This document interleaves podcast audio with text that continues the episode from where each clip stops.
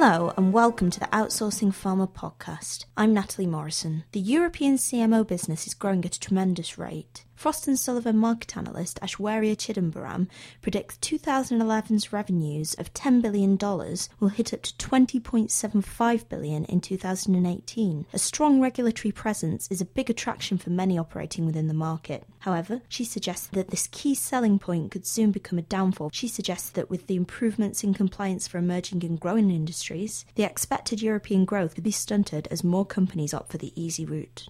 Yeah, certainly uh, the emerging markets like India and China are uh, growing at robust rates as compared to the developed markets.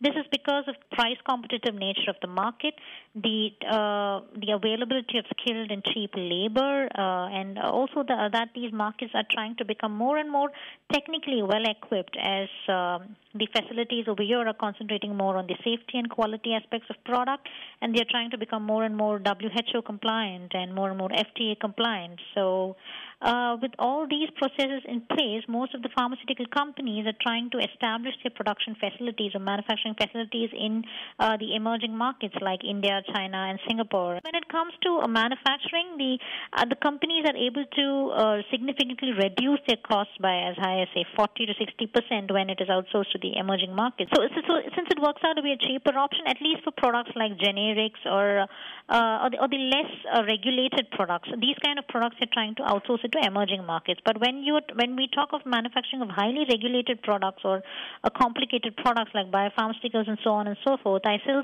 I still see that companies prefer outsourcing it to the uh, uh CMOs in the developed markets of the US uh, and Western Europe. In the report, you do say that the cost of regulatory approval will take up large chunks of, of the funds that are set aside for European CMOs. Um, how do you think this will affect CMOs? Uh, now, certainly, if you see the uh, regulatory barriers are becoming more and more stringent of uh, late, because the uh, the uh, the uh, regulatory bodies like the FDA or the EMEA are more concerned with the quality and the fine, the safety of the products, particularly that for, for lack of impurities and identity, and you know they want consistency to be maintained in the products. So, because of this, the regulatory guidelines are becoming more and more stringent, and this in turn causes the um, the companies to upgrade their uh, manufacturing facilities both technically as well as uh, in terms of uh, the process development also. So, so this would uh, obviously contribute to greater investments and uh, greater costs for the uh, CMOs. So if you see currently the uh, overhead costs or the regulate uh, the, the fixed cost for CMOs ranges between uh, 18 to 21 percent for these. Mm, I mean that that's the cost which costs incurred by CMOs for regulatory purposes.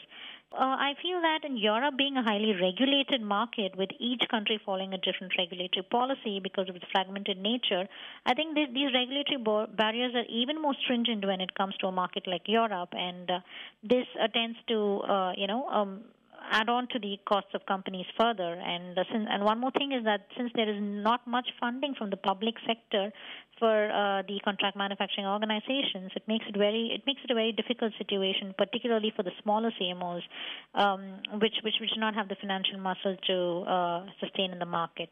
How do you think companies could get around the issues of the cost of regulation? Uh, well, uh, there is no shortcut for uh, companies to uh, get away with the regulatory nuances because it's very important that the uh, companies are uh, technically equipped as per the standards of the regulatory bodies. So, so I wouldn't really say that there's a shortcut for this. It's the only thing is that companies need to be aware of the regulatory guidelines thoroughly, and they're supposed to. I mean, I mean, they're supposed to, you know, set up the facilities in compliance with these guidelines. So that there's no shortcut to actually overcome these guidelines.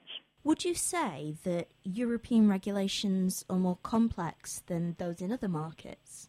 Certainly, certainly yes, uh, because uh, the, uh, the primary reason for this is Europe is a fragmented market. Uh, as you know, that there are several countries in the continent, and each country follows a different national policy or a different guidelines. So uh, it becomes uh, difficult for the companies as they need to get the approval at both the central level and the respective national governments as well. So this this uh, leads to a lot of uh, chaos and confusion in the process, and not only that, it ultimately delays the market access of products. So this has been one of the uh, greatest uh, problems which uh, companies uh, face when it comes to the European market, and this also could be one of the major reasons as to why the you know companies increasingly tend to outsource their um, manufacturing activities to lesser regulated markets like the U.S. or the cheaper markets like the Asian countries, for example, uh, India or China. I'm Natalie Morrison for Outsourcing Pharma. Thank you.